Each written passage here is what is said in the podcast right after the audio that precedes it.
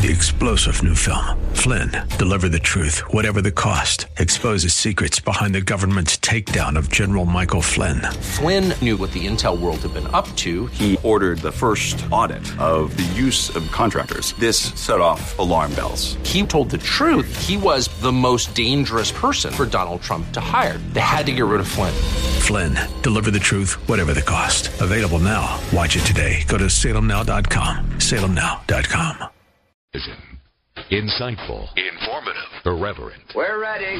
1220 KDOW presents Rob Black and Your Money. Your source for breaking news, market updates, and successful investment strategies for the 21st century. Sounds like a great program. Getting you to retirement in today's market. So let's get on with the show. Taxes, family finance, insurance, the economy, technology, media, and entertainment. Rob is talking about it with you. At 800 516 1220. So call in, we'll chat and uh, have some fun. Now to start your day with the latest news and market commentary. Here's Rob Black on the Bay Area's business leader, 1220 KDOW.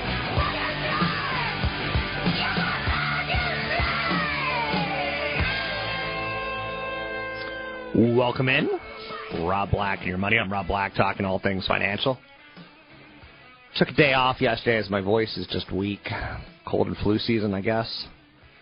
Um, it's not the greatest voice today, so I'm sorry that you have to hear it. I'm not going to cough up a lung or anything, but it's not the most attractive voice to hear, if you know what I'm saying. Um, thanks for being patient, and thanks for understanding. The S&P 500 up 4, the Dow is up 23, the Nasdaq up 15. We have a healthy stock market. It's moving up. Is that healthy? I don't know, but it sure feels that way to a lot of people. 10-year Treasury bonds it's at 2.75%. Crude oil sits at $101 a barrel. That's interesting. In large part, it's showing you some worldwide strength. That and a little Janet Yellen. Man, is she sexy or what? She's bringing sexy back to the financial banking system. In her first testimony before lawmakers, and as the new public figure or spokesperson, I guess you would say, for the Federal Reserve, um, she didn't take any mess. She answered questions well. It's as if we thought that she might stutter, drool, and fall apart she didn't do anything bad. Great. She didn't do anything bad. The fact that she didn't do anything great tells us like we had low expectations because she's a woman. Whoa, whoa, whoa, whoa! She's a woman, and there's never been anywhere in the world a lead banker who's a woman. Whoa, whoa, whoa! She's a woman. Not only can she bring home the bacon, but she could fry it up in a pan, and she can make the federal banking system never, ever, never for, let you forget that you're a man. Um, Angele. I don't even know what that means, okay? I don't even know what that means. But stocks rallied. You know, I'll take it. I've learned long ago that you take it. I've learned long ago never trust a lawyer who plays a guitar. I learned long ago that if someone's willing to buy you a drink, you take it. And when the stock market's up, you take it. And that's what I learned on today's special episode of Rob Black and Your Money. You take it. A very special lesson. So, I don't care that the market was up on Janet Yellen, but I'll take it in large part because, look, I'm only doing this from age 20 to 60. And then when I turn 60, I'm getting an RV, I'm cruising America. I'm going to see things that I wanted to see. I'm going to get on a plane. I'm going to go to Egypt and go, ah, that's pretty nice. I'm going to get on a plane. I'm going to go to Indonesia. I'm going to go, ah, I never thought I'd see that. I'm going to get on a plane. I'm going to go, like, I am not worried about the stock market at age 60 because I will have ridden that wave for 40 years.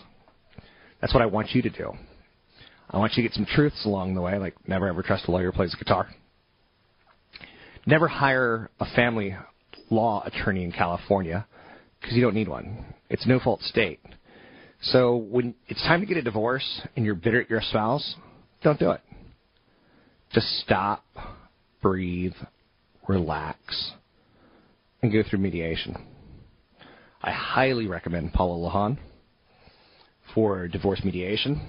I do not recommend divorce attorneys in the state of California because the only thing that they're going to do is end up taking your house and don't or end up taking your money You do not want to go down that road. Why? Why lose money over something that silly? Okay, okay, I got a bigger question. A friend of mine, Mark Dannon, Channel 4 news anchor, has been offered Google Glass. Now, clearly they're putting it in front of him because he's a news anchor and because he knows wealthy people and such. Might talk about it. Um, he's an Apple guy, and he has to give up his Apple.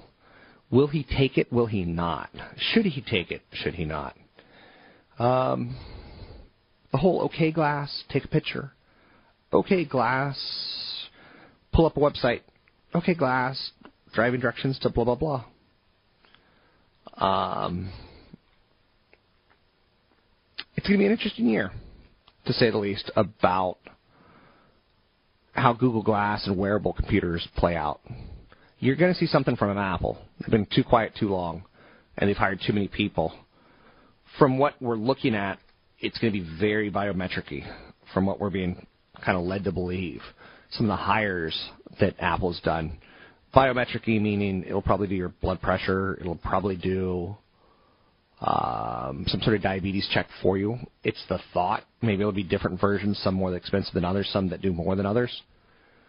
But certainly that would be intriguing. No? No? Um, so I'm looking forward to this year. New pilots. There's a big shortage of, of airline pilots right now. Um, what do you think a new pilot can make? Starting pilot salaries at 14 U.S. regional carriers average, what do you think? What do you think a pilot makes at a regional carrier in the United States? Um, $22,400. Now that freaks me out a little bit because on the low end, that number's $15,000 a year. So you catch a small plane from like, say, I don't know, Sacramento to Reno and that pilot's making seven twenty-five an hour, federal minimum wage. Look, I know some people in the restaurant industry who are so bitter at making minimum wage that they do horrible things to your food. I don't know them personally, but I've read stories. The demand to get an aviation license, the number of hours that you have to fly, has increased. And there's a lot of people who've gotten, you know, um, aviation degrees, four-year aviation degrees and they, to get that aviation degree, you have to pay to fly. And it ain't necessarily cheap. It's very expensive. The outlook for coming out of that and working at minimum wage, very distressful. Now that brings me again and again and again to the same old, same old story. What's America going to look like in 20 years, 30 years from now? What, if you were to have a child, can you expect him or her career to be. And it's a little bit freaking outish. There's evidence now that millennials have it worse than any other generation in the last 50 years. And that's interesting to note. Every generation likes to believe that it came at an age, especially trying moment in history. You know, for me, I came at the, in the 80s in the Reagan era, where America went corporate like full everything in. The baby boomers had Vietnam. The Generation X, not only did we have the Reagan era, but we also had the dot com bust. So the millennials get the recession, the Great Recession. The unemployment rate for people 25 to 32 years old is crazy. Higher than Generation Xers, late boomers, early boomers, and the quote unquote silence uh, so they're coming out of school, and they're not having a lot of luck finding jobs. Whether you have a high school graduate degree, 12.2% unemployment, two-year college degree, 8.1% unemployment across America, uh, bachelor's degree, 3.8%, but Generation Xers have a 2.8% with a bachelor's degree. Uh, late boomers, 2.3% unemployment rate. So it's very clear that the millennials are struggling and they got it worse than any other generation before them for at least 50 years. What do you think that does? 800 516 1220 to get your calls in the air. It's 800 516 1220 to get your calls in the air. Whoa, whoa, whoa. She's a winner. She's a lady. Take a break here. We'll be right back. Hey, from Bloomberg World Headquarters, I'm Charlie Pellett. Stocks are normal, stabilized monetary policy. We're a long ways from that. Commodities are rallying.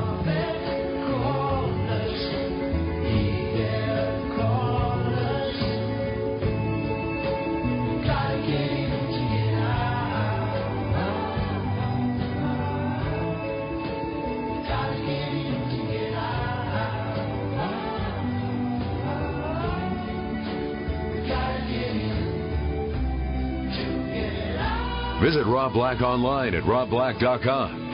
Now, back to Rob Black and your money on AM 1220 KDOW.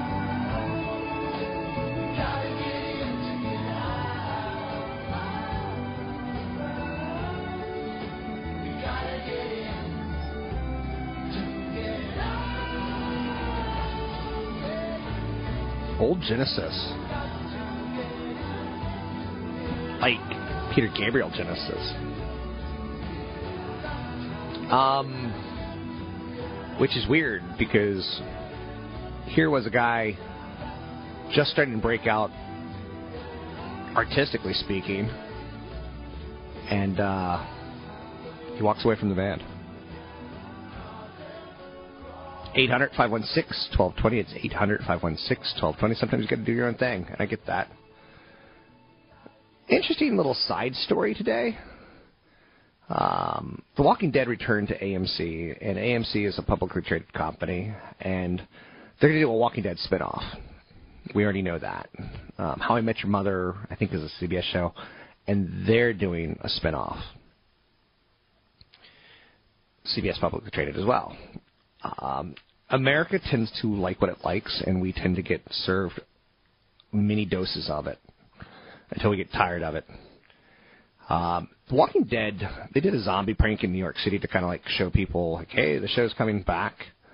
You've seen some of these pranks. They try to shoot the video and they try to get it to go viral, kind of thing. That's the goal.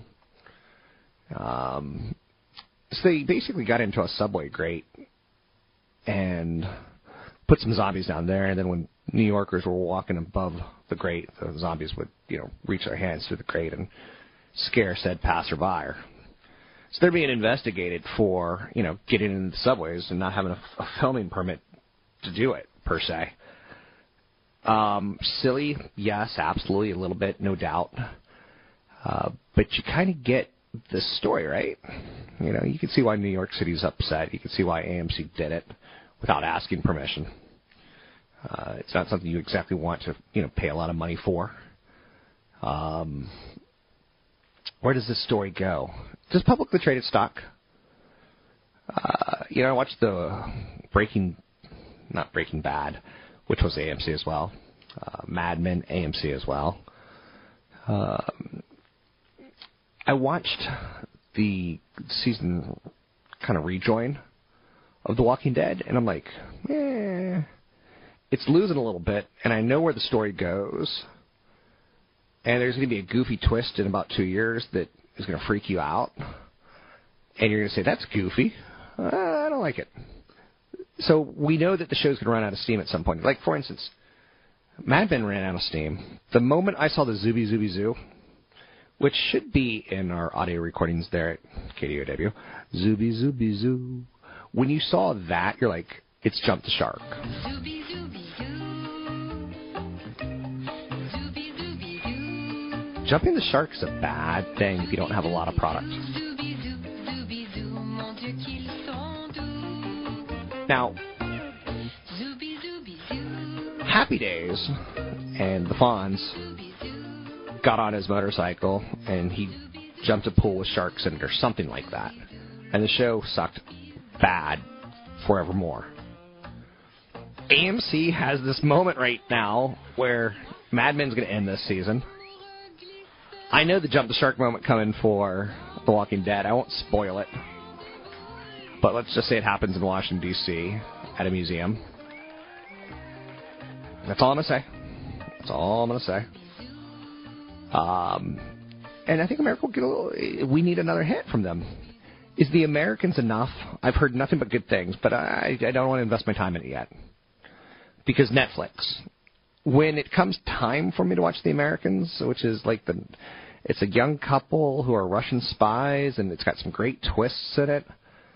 Um, does their kid know? Does the kid not know? Do they know? Are they double agents? Like, there's question, question, question. Um, I'll just catch up on Netflix. Is kind of where I'm at at this point in time. Took a day off yesterday and I started watching, and I know this is going to be embarrassing, and I probably will have to give my man license back. Started catching up on Girls, Lena Dunham's comedy. I kind of passed it. Said no, don't really want to watch it. No, no, really dreadful. I know. I thought it was dreadful. I I'm not into it yet, but I'm trying to give the show a chance because she's quote unquote so funny and so original. Judd Apatow, a lot of stuff that he touches turns to gold. Uh, from what I've seen, the millennials are just miserable, and dominate. And sex dominates their every thought. Uh, true, I don't know, but it's a comedy about millennials and their lack of like uh, finding their place that they want or getting the place that they think they deserve in society. 800 516 1220 to get your calls on the air. It's 800 516 1220 to get your calls on the air. Anything you want to talk about, we can talk about. Anything, seriously. Um, what companies profit from drought, for instance? California's facing its most severe drought in at least 100 years. I read somewhere that at one point in time, California had a drought that lasted 180 years. And we're like in the year five ish, depending on who you talk to. What stocks would do well? Um, negative, John Deere. Fertilizer companies like Potash. Higher food prices could crimp consumer spending. So there's a lot of plays there.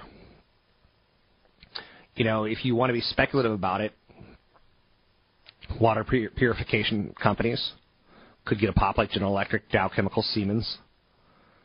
There could be a shift of California to import more food, which is, I saw a commercial for a Mexican um, avocado, and the only reason I knew it was a Mexican avocado because it had a Mexican flag on it, and it was dancing. I was like, don't we grow those here? Why are they putting that on our television in California? Um, so yeah, importing food. Add me to salsa. So it could be a benefit to transportation companies that bring food to the region. There could be an increased interest in you know drought tolerant crops and seeds, and that would be good for Monsanto, DuPont, and Syngenta. Syngenta. Um, so we'll see. A lot of the companies that you know do water purification, they're developing technologies to clean um, and to process water. Water reserves have avoided major rationing so far, but how long does the drought last and how pervasive is it? I've already started myself doing my part, and I only shower once a week. no, no, no, I'm not a family law attorney. No, no, no, no, no. Um, I shower every day. But you know what? I do take like 30 second showers if you're in there for you know more than two, three, four, five minutes, what are you doing? I don't get people who take long showers. I don't get it. Just a waste of water. 800 516 1220 to get your calls in the air. It's 800 516 1220. Shirley Temple Black is no longer with us, and I'm saddened.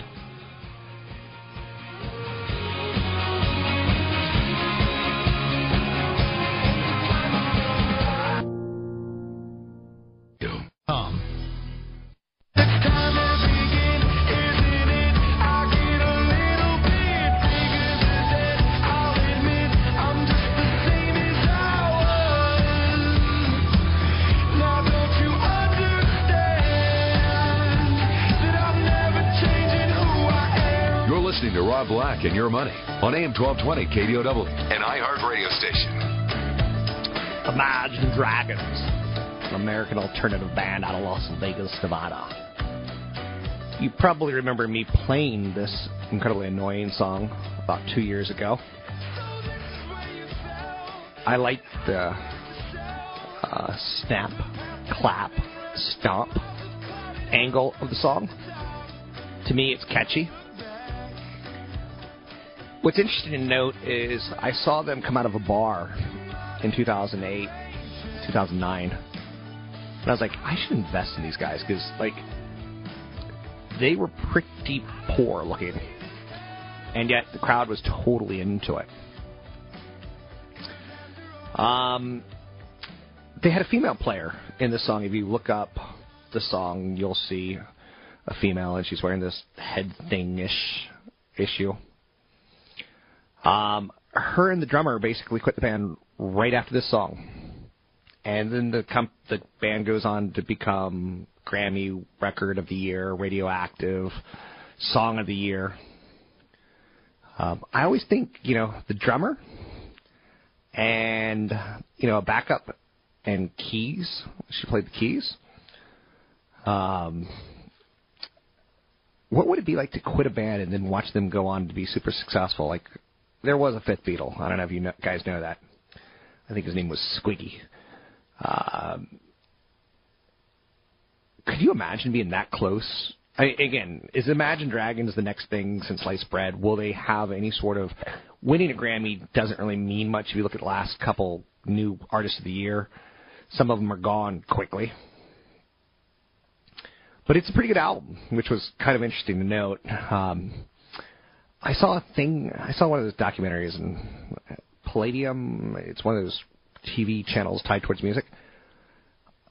I saw like a documentary of the making of the album, and you see, you know, this female backup singer, and you see this drummer who's no longer in the band, um, putting together this drag, this album that ultimately, right before they said, you know what, We're, we want to get married and want to settle down.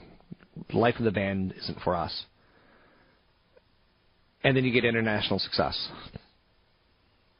Interesting. Not sure you totally agree with that or not, but I find that wildly interesting. And if you like Imagine Dragons, you probably have the same cut in music, um, like the Beatles, Paul Simon, Arcade Fire, um, Foster the People, Mumford and Sons for you know bringing alternative sounds to the radios. Um, but influences are definitely you know pretty classic in the Beatles and Paul Simon in the music. Anyhow, and anyway, that's my radio moment of the day. I know you're saying, what does that have to do with business? Not much, other than you know you put together a team, and sometimes you quit a little bit too early, and sometimes you quit perfectly. Know that all things fail, even the Beatles. So your love of a company like a Facebook will eventually fall apart. NBC is hoping that Jimmy Fallon, the new host of the Tonight Show, will be able to handle live commercials in the same way that Jimmy Kimmel does in his late night show. So the Tonight Show is going to introduce live commercials. Uh, Jay Leno hosted the Tonight Show. He's gone. Don't mess him. Fallon's scheduled to come on February 17th. Live commercials. What do you think about that? Again, it shows you that Wall Street is a product. Television is a product. Uh, NBC Universal, wildly profitable with late night television. Not the best day on Wall Street. Um, we had four up days. Right now, where do we end? It's a push. We don't know. SP 500's up less than one. The Dow's down 19. The Nasdaq up 11. Joining me now, CFP Chad Burton, talk a little women in investing, the fairer sex. They say man created the world, but women refined it. Couldn't agree with that broad phrase more if I tried. Women are the best things in life. But women face financial decisions that men necessarily don't. They have to approach marriage differently than a man does. The birth of a child. Let's talk birth of a child and what it does to a woman, because clearly they leave the workforce for a little while, changes their social security structure, adds a financial burden, adds a tax benefit. Yay! Is the tax benefit worth having a kid, Chad? no. You know, in fact, in, in some of the new tax laws in terms of who ends up paying the Medicare surcharge tax or the Obamacare 3.8%, um, or the new capital gains rates, uh, when you're single, that kicks in at 400000 Right. Uh, or 200000 on the 3.8% for the Obamacare tax. Uh, for the 20% capital gains and dividend tax, that kicks in at 400000 single. But when you're married, it's four, it's 250 and 450. So it's actually a bit of a marriage penalty again to be married, especially if you're in a high income earning situation. So basically, the Obamacare taxes or the the new tax laws that were passed assume that um, only one person was working when when you get married, and if you're a high income earner, so a little bit unfair. A tax credit for a child, about a thousand dollars per year. Well, certain things get phased out too, Rob, for high income earners.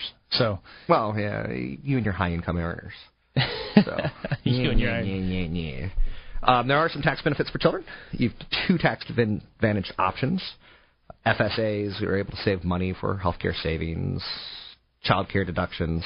It's just it's just not worth having children though. Tax benefits aren't that groovy. No, you don't look at there's, unless, there's, unless you're a really you're not going to save money by having kids. Let the inner Republican come out, Chad. Unless you're a poor person in the inner city, having more children is a good idea. Is that your inside inner Republican voice? Um, it's tied towards welfare. Okay. And you know, commentary on welfare. Uh, it is strange that you know some people believe having more children equals more tax deductions and government uh, subsidies, which is shocking and sad because that child doesn't get what he deserves. So, anyhow, um, women and money. We're talking having children, and the tax credits are really not worth it, but they're out there for you. Uh, death of a spouse. I think that's an interesting one to talk about with women. Uh, my mom's outlived my dad by 20 years. He had a life insurance policy on her. He didn't have one on himself. He let his expire. Like, death. He screwed her. He he thought he was going to outlive her because she was she's heavier than him and cancer got him. Yeah. Death of spouse, big financial issue.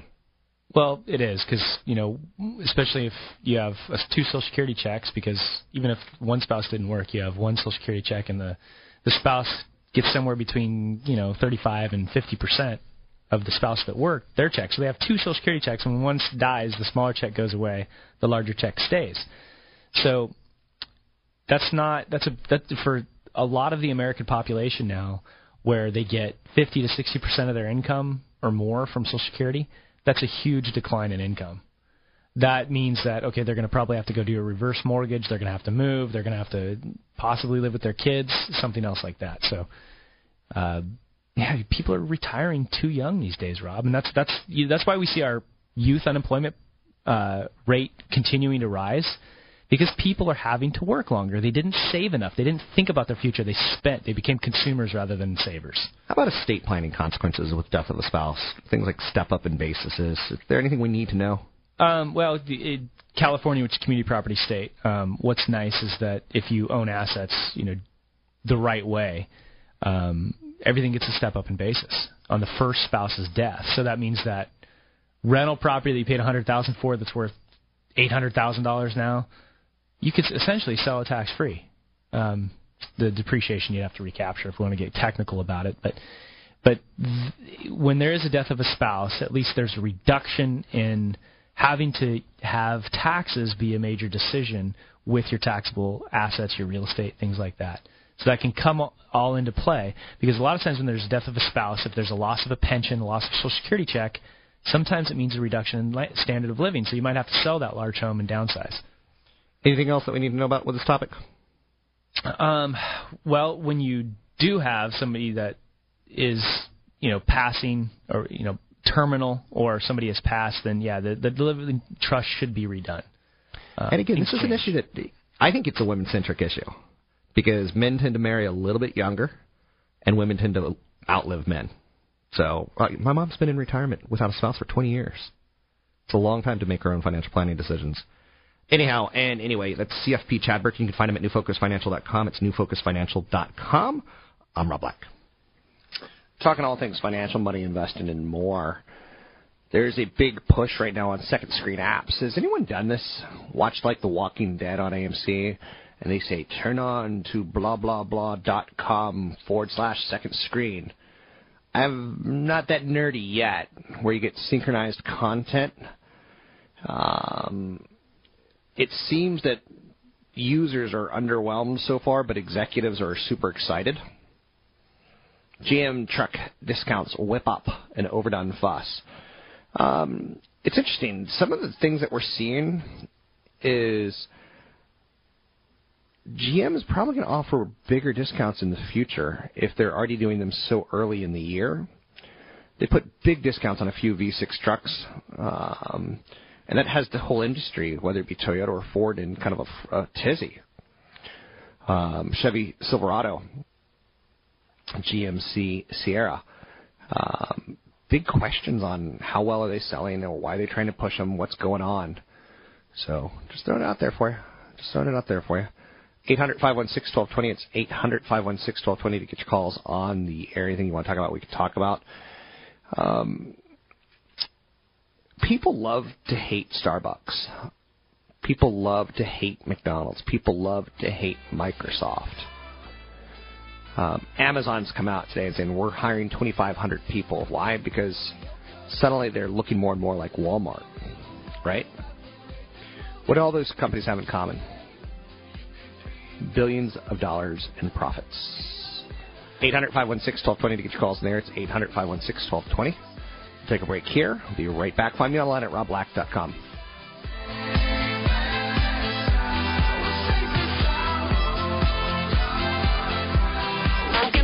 Smoking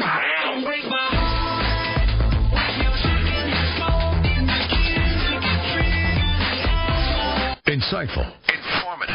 Irreverent. We're ready. The Wall Street Business Network presents Rob Black and Your Money, your source for breaking news, market updates, and successful investment strategies for the 21st century. Sounds like a great program. Getting you to retirement in today's market. So let's get on with the show. Taxes, family finances, insurance, the economy, technology, media, and entertainment. Rob is talking about it with you. At 800 516 1220. So call in, we'll chat and uh, have some fun. Now, to start your day with the latest news and market commentary, here's Rob Black on the Wall Street Business Network.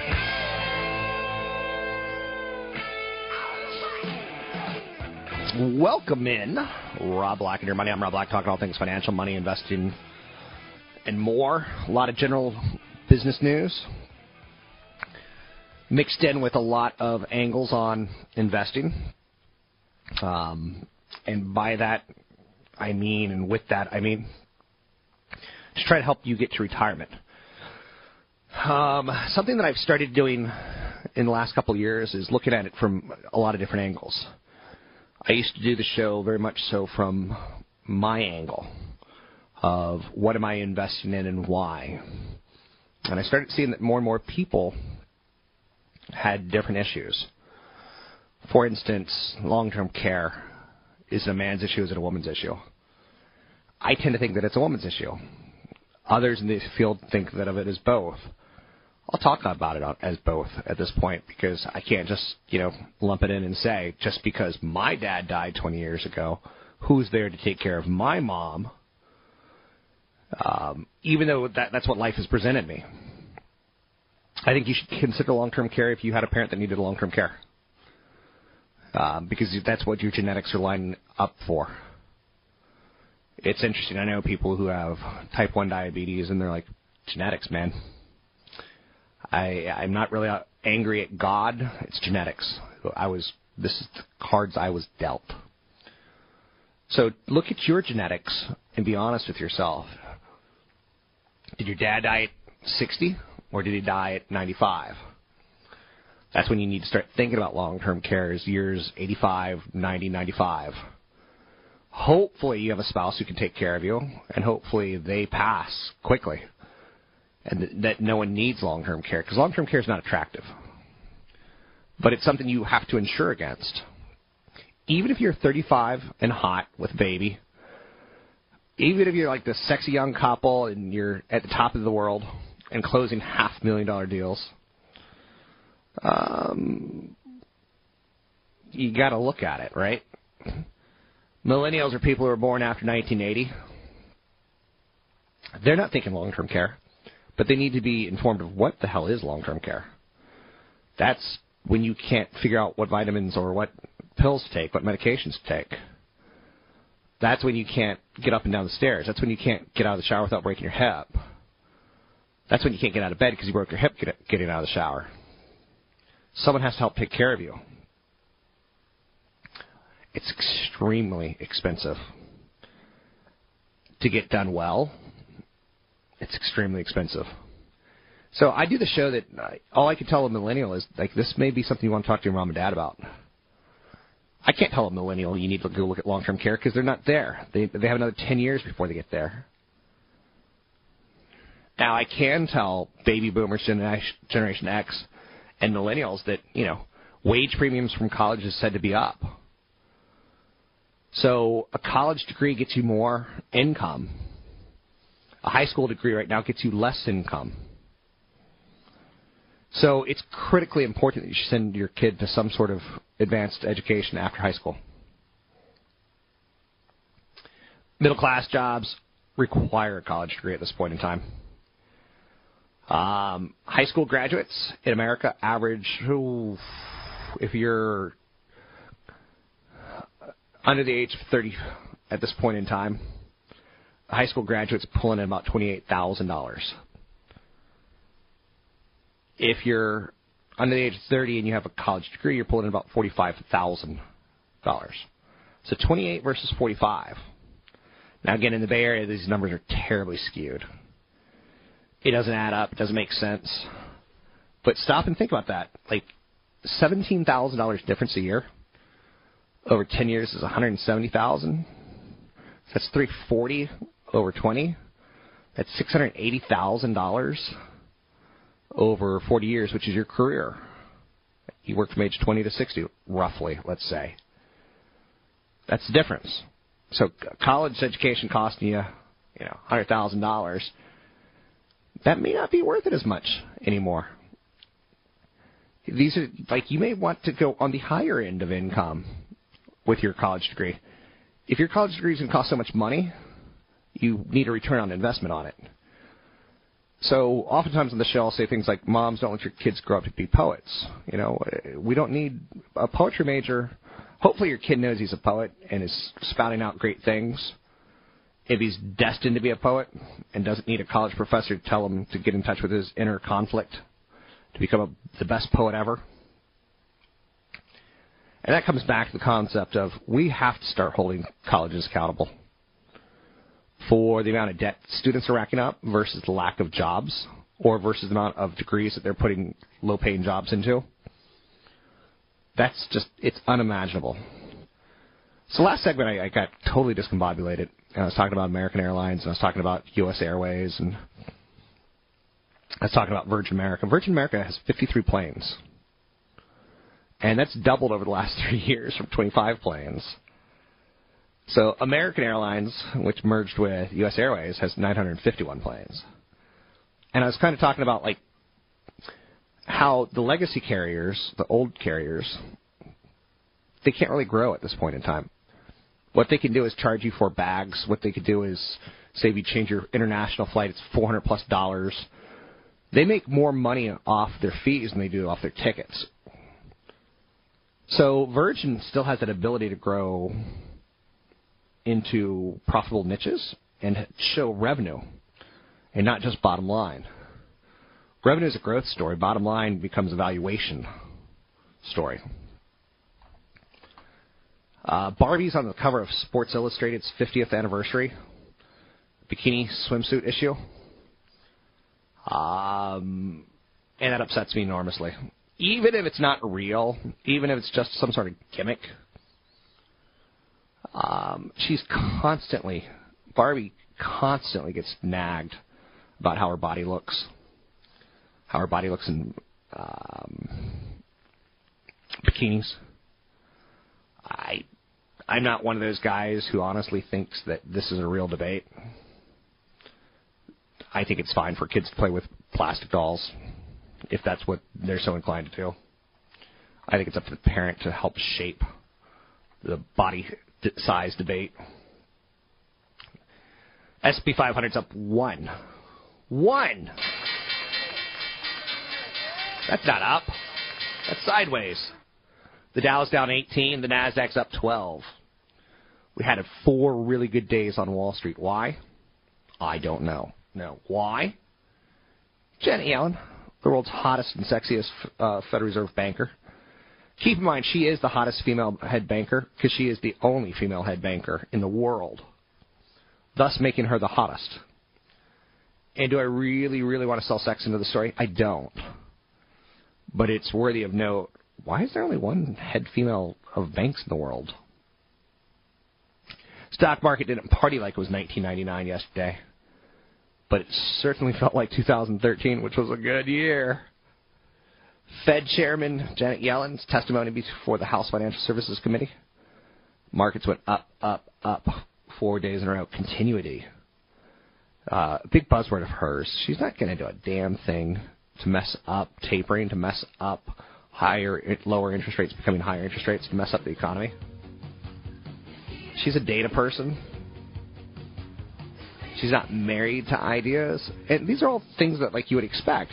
But to hear them, for some reason, the market rallied off that. So maybe the market didn't believe it. 800 516 1220 to get your calls in the air. Find me online at robblack.com.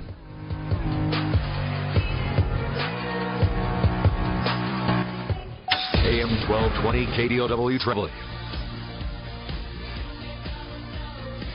So I can't quite reconcile this whole thing of women's hockey.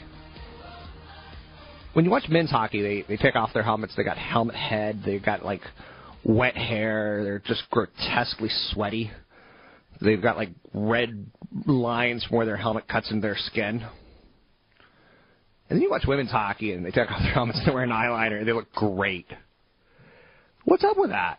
Who are these people that look great playing hockey? Um, and I'm going to drop it right there. The Raiders have the toughest NFL schedule for 2014, um, and they've already been eliminated from the playoffs. So just FYI, they have opponents. Basically, their opponents have a 578 winning average. Um, is that worthy of noting? Mm, maybe a little bit. They got to play the Seahawks and the Niners next year. Yeah, I'd say they've been eliminated. 800 516 1220 to get your calls in the air. It's 800 516 1220. In a couple of moments, I'm going to be speaking with Dr. Jeff Rosen, uh, Briefing.com economist.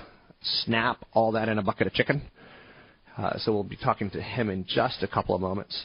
Right now we have the SP 500 down less than one, the Dow down 34, the Nasdaq up eight. Joining me now, certified financial planner Chad Burton to talk all things financial. One of the things I want to talk about is a vacation home. I think it's an ideal that I personally want to have a vacation home in Tahoe, but before I get there, I, I, I forget I'm going to have to put a TV in it. Am I going to put renters in it? Will the renters take good care of it so that when I go, it's still in good shape? What do you think about some uh, vacation home ideas? I think now's a good time to look at doing it. Okay. I mean, you've got a big drop in real estate prices, so the people that are typically doing it are those that are a little bit wealthier, probably on track for retirement. You hope. Um, you really got to determine how much you're going to use it. So I find a lot of people go buy a vacation home and they haven't been really vacationing that much. Right. So they buy it and they're not using it that much. Um, and we could kind of fall in love when we go to Costa Rica and we go, oh, this is beautiful. And, Yeah. you know, the people at the cabbies are pushing vacation homes there and you're in love and you're romantic and you make a bad decision because Costa Rica sucks. um, and it takes you a couple minutes outside that country to realize it sucks. But when you're there, you're in the moment.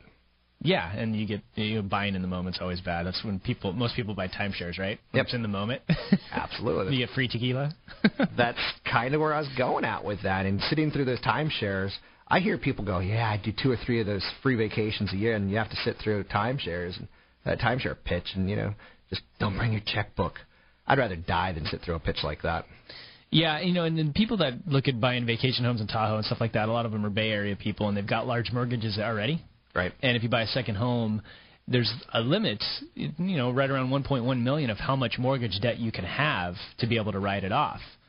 Um, now you could get a second home and use it as a rental property and write it off as a Schedule C or on your Schedule E rather, um, and you know if it creates a loss, potentially write that off. But most people in the Bay Area that can afford a uh, vacation home are making over $150,000 a year, right? Right. Which at that point you start losing the ability to take losses Right. uh, from your Schedule E. It gets suspended until you sell a property. So a lot of people get into the idea of a second home thinking, I'm going to rent it out, I'm going to create some income, and I'll have a tax deduction. Sure. And it might not be. So before you do it, make sure it fits in your overall financial plan because it's it's not it might not be the best use of money, but also run it through um, projections. Right. Go say, pretend that you are going to have the rental property for a full year. Look at the last year's tax return and tell your CPA to run it as if you had the property. And you can see what the overall effect is on your tax brackets. I'm sure CPAs love doing made up scenarios. Hey, like if that. you have a CPA that doesn't love doing that, Yeah. then get a new one. okay, I mean, it's it's it's something that's really important to to have because most CPAs end up with too many clients and and they're too busy to run the what if scenarios. But Yeah. it's so important, especially if real estate issues, stock options, estate planning issues, to have a CPA that's more than willing to meet with you and charge you you know a couple hundred bucks an hour to do those those mock uh, returns. Another scenario that we should talk about when buying a vacation home that you may rent, you may not, you know, may retire in, is a lot of times things change. Like for instance, I'd love a Tahoe vacation home to retire into, but I'm imagining that I'll be able to shovel snow in 20, 30 years, and I may not. Mm-hmm. Um, so you know, be careful what you, your lifestyle may change. Uh, you may no longer like living in the desert or a vacation in the desert. Uh, when you're old, you're you know you can cook in that kind of stuff and, and be left to die, and vultures will circle around and eat your eyeballs out. So you may not really like that home 10, 20 years from now. That's Yep. what I'm getting at. Yeah, so d- definitely until you've traveled many places, don't buy don't buy that vacation home. Um, home away but from home. you know, I know a lot of people that still ski in their 70s and 80s that are really, really You happy. do not. I do. You do Not. I have several clients. Being in from you know having clients across California all the way up to the Northwest. Um, some clients, you know, spend the spring and summer in the Northwest, and then they'll go to Colorado for six months a year. So Different conversation for a different day. You're listening to me, Rob Black, and that's CFP Chad Burton. You can find Certified Financial Planner Chad Burton at newfocusfinancial.com. That's newfocusfinancial.com. And you can find me on podcast at kdow.biz. kdow.biz. KDOW is the only station in the Bay Area that is a dedicated business channel.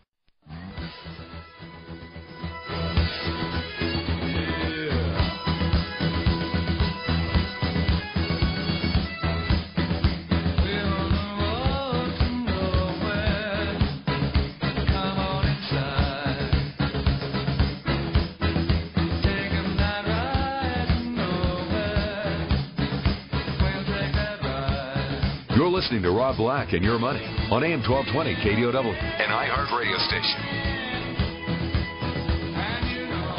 The one, the only Dr. Jeff Rosen from Briefing.com, chief economist. Are we on a road to nowhere, Dr. Jeff? It's Uh, I don't think long term. I think uh, the next couple quarters or the next quarter or two, you know, may seem that more like that than than not. Uh, I've always been a little bit more pessimistic than the uh, the consensus in terms of where the economy is headed.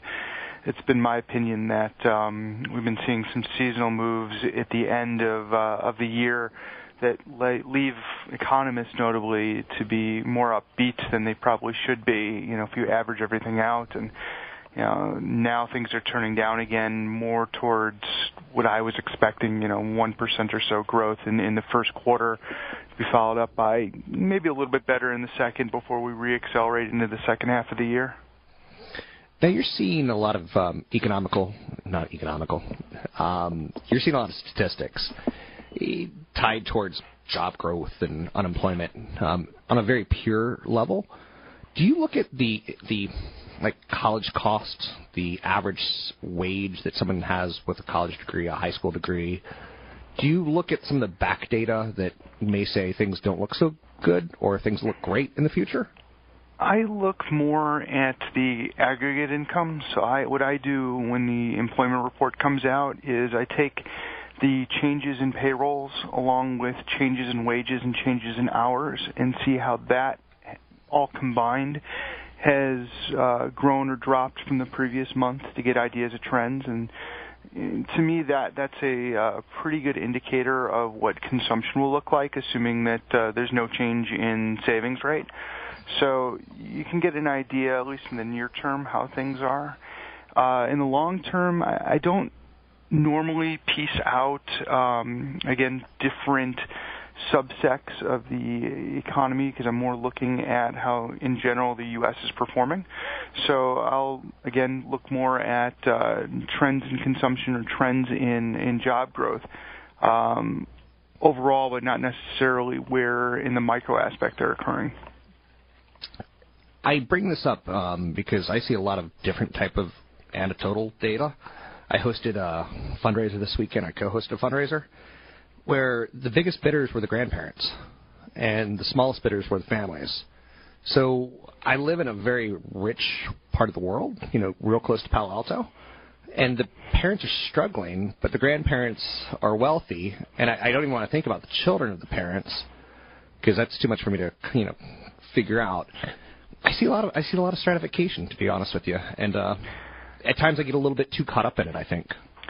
I don't think that's abnormal. I mean, especially, I mean, I don't know what you guys are auctioning off, um, if they're luxury goods or if they're more of, you know, some kind of staple.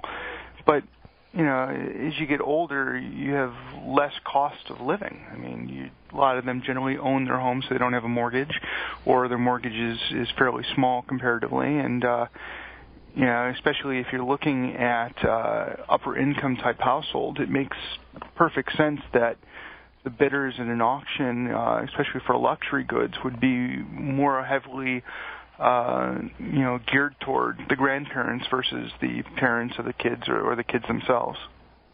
But I mix that with the data like college costs are out of control. I mix it with quotes from like a Peter Thiel who says, "Drop out of college. A College degree doesn't do you any good anymore. Go to work, um, learn to code, kind of things." So I see some of the anecdotal, but also I see some of the headlines. And I'm not in your world. The you know I'm not an economist. I don't pretend to be one. So I just I'm throwing that at you because it can be kind of overwhelming the way the media prepares for these uh, events per se. Well, and, and I agree to a part. I mean, there there are definitely different majors in college that uh, you know end up with higher salaries, and if you go to you know, a school, you should be, you know, cognizant of what your salary is going to be based on what you're, you're willing to spend. And you know, a lot of times people go in and, and don't do that, and especially if they go to a a small, you know, private institution, um, you know, where you're spending thirty, thirty-five thousand dollars a year, you know, and that's, you know, compared to a, a similar, you know, state school, you, it may not be in your best interest to do that in terms of what you're going to get out of it, what your marginal uh, return will be. So, I mean, if you if you're doing that, I mean, it, there's definite, you know, you know, reasons for this. But if you're looking at overall, should I go to college versus not? I mean, your marginal return is still positive for going to college versus not in general. But you probably should look at what your specific major is when you're making your own decision. So I haven't talked to you since that jobs report came out last Friday. Was there anything in it more discouraging or more encouraging than, than was first let on?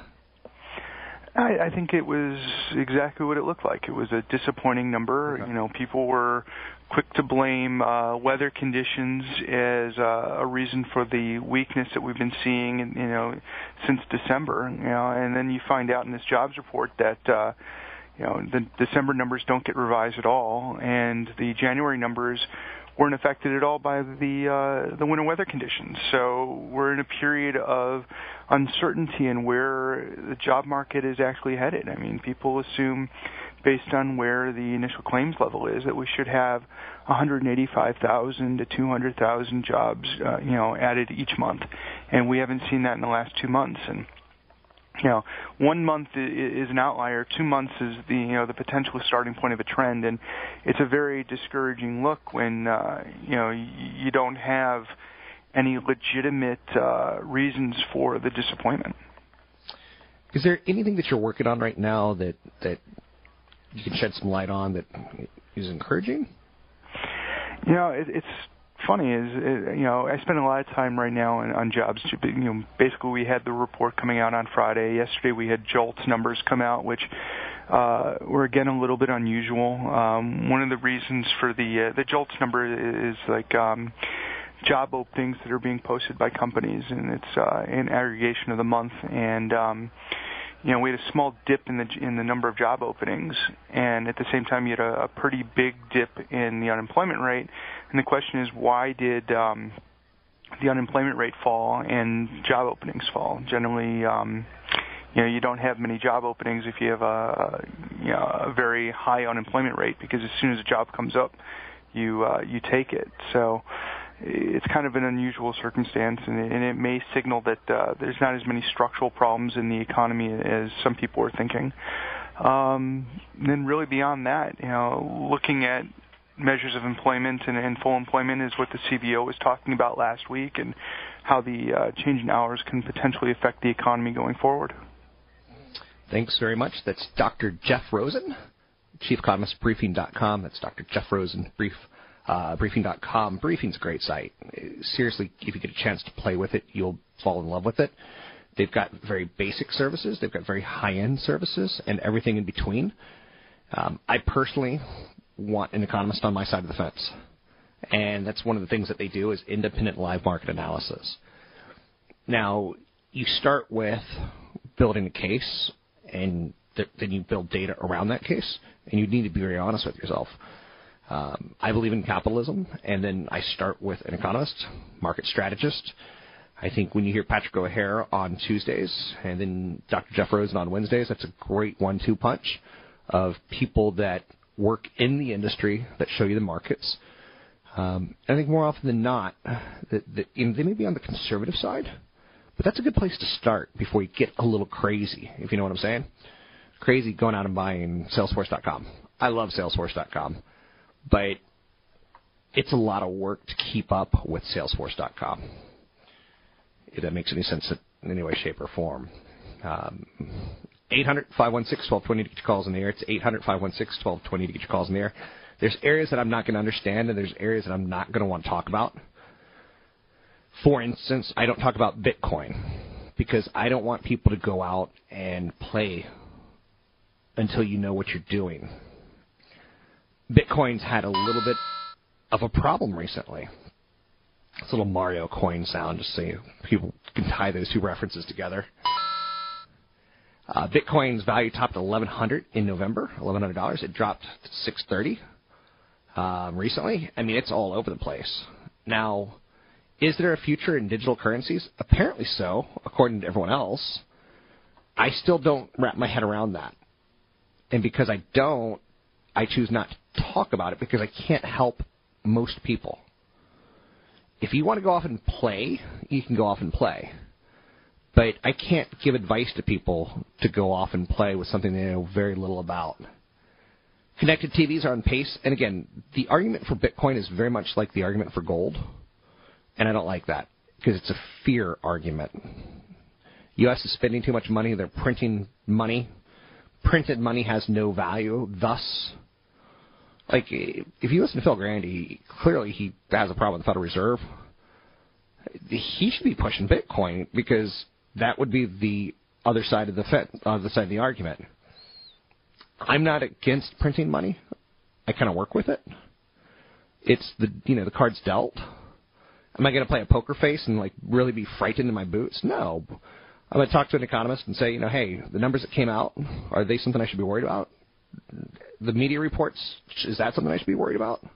Are you taking into into account college degree expenses into future jobs? Connected TVs are going to be in more than 759 million televisions by 2018, more than double today's numbers.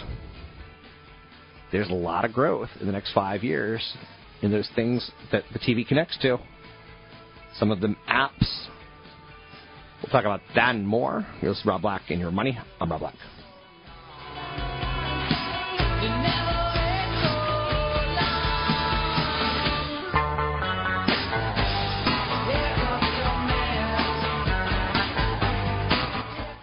AM 1220.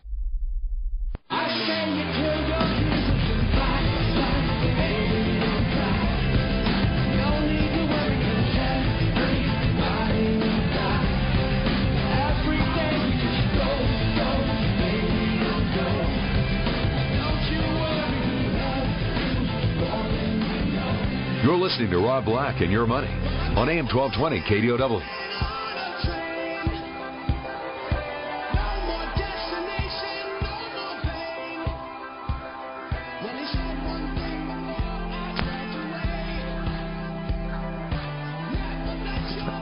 Weird cough just came on. 800 516 1220 to get your calls in the air. Use more calls. I hear calls coming to Mo and sorry from the Bay Area. Calls should come into me. You don't need to be afraid, and you don't have to wait to hear what I have to say. You can help me create a new uh, dialogue, per se. The more money I earn, the happier I'll be. That's one of those maxims you just got to throw away. Money does not equal happiness. Happiness equals happiness.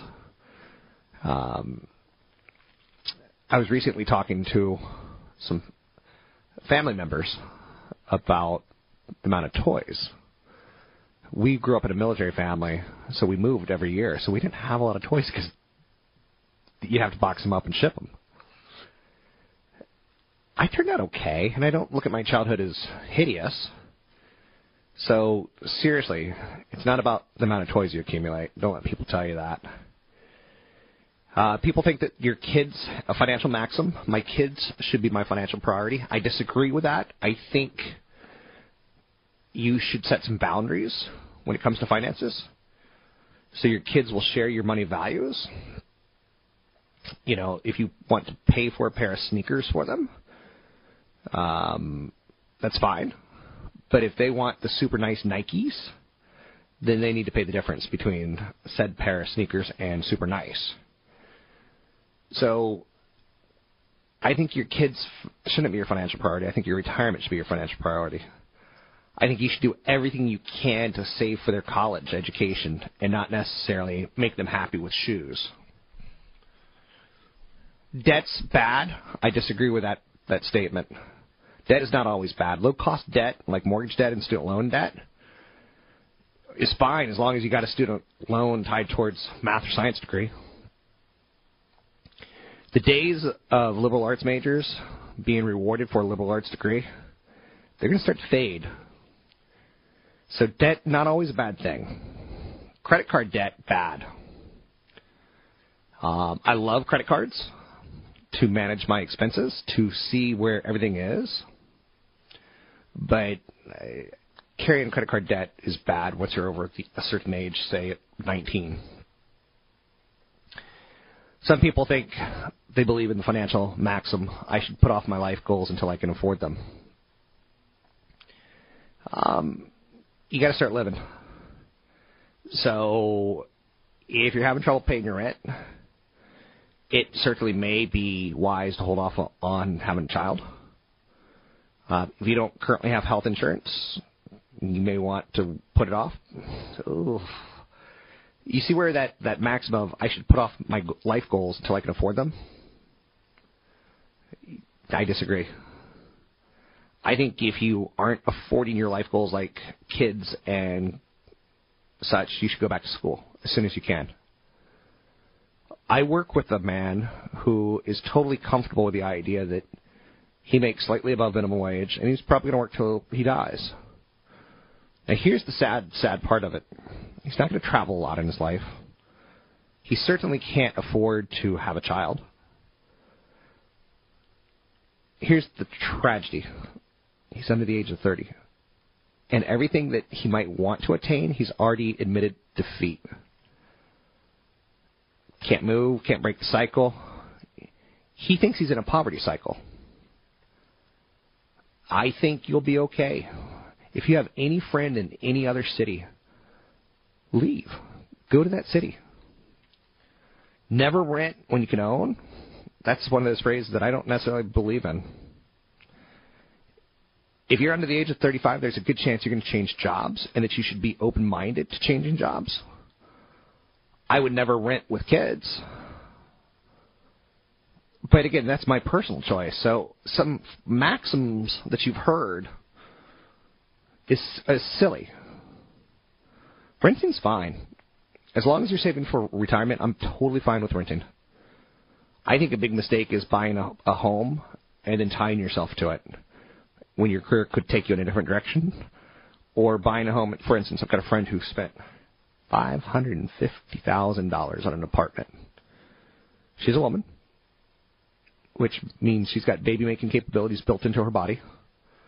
Her body will dial her up and say, "Hey, I want a baby at some point." It's she's nice enough, she's sweet enough. I, I certainly could see it happening, right? But she's now t- tied into an apartment. So let's say her, you know, baby, her ovaries call her and say, "Mommy, make me a, a full-fledged little boy or little girl." She has to go out and meet a man, or maybe not. I don't know. I'm not going to talk about that. But then, man, her and baby living in a tiny apartment, five hundred fifty thousand dollars for essentially six hundred and eighty square feet of apartment. Whoa.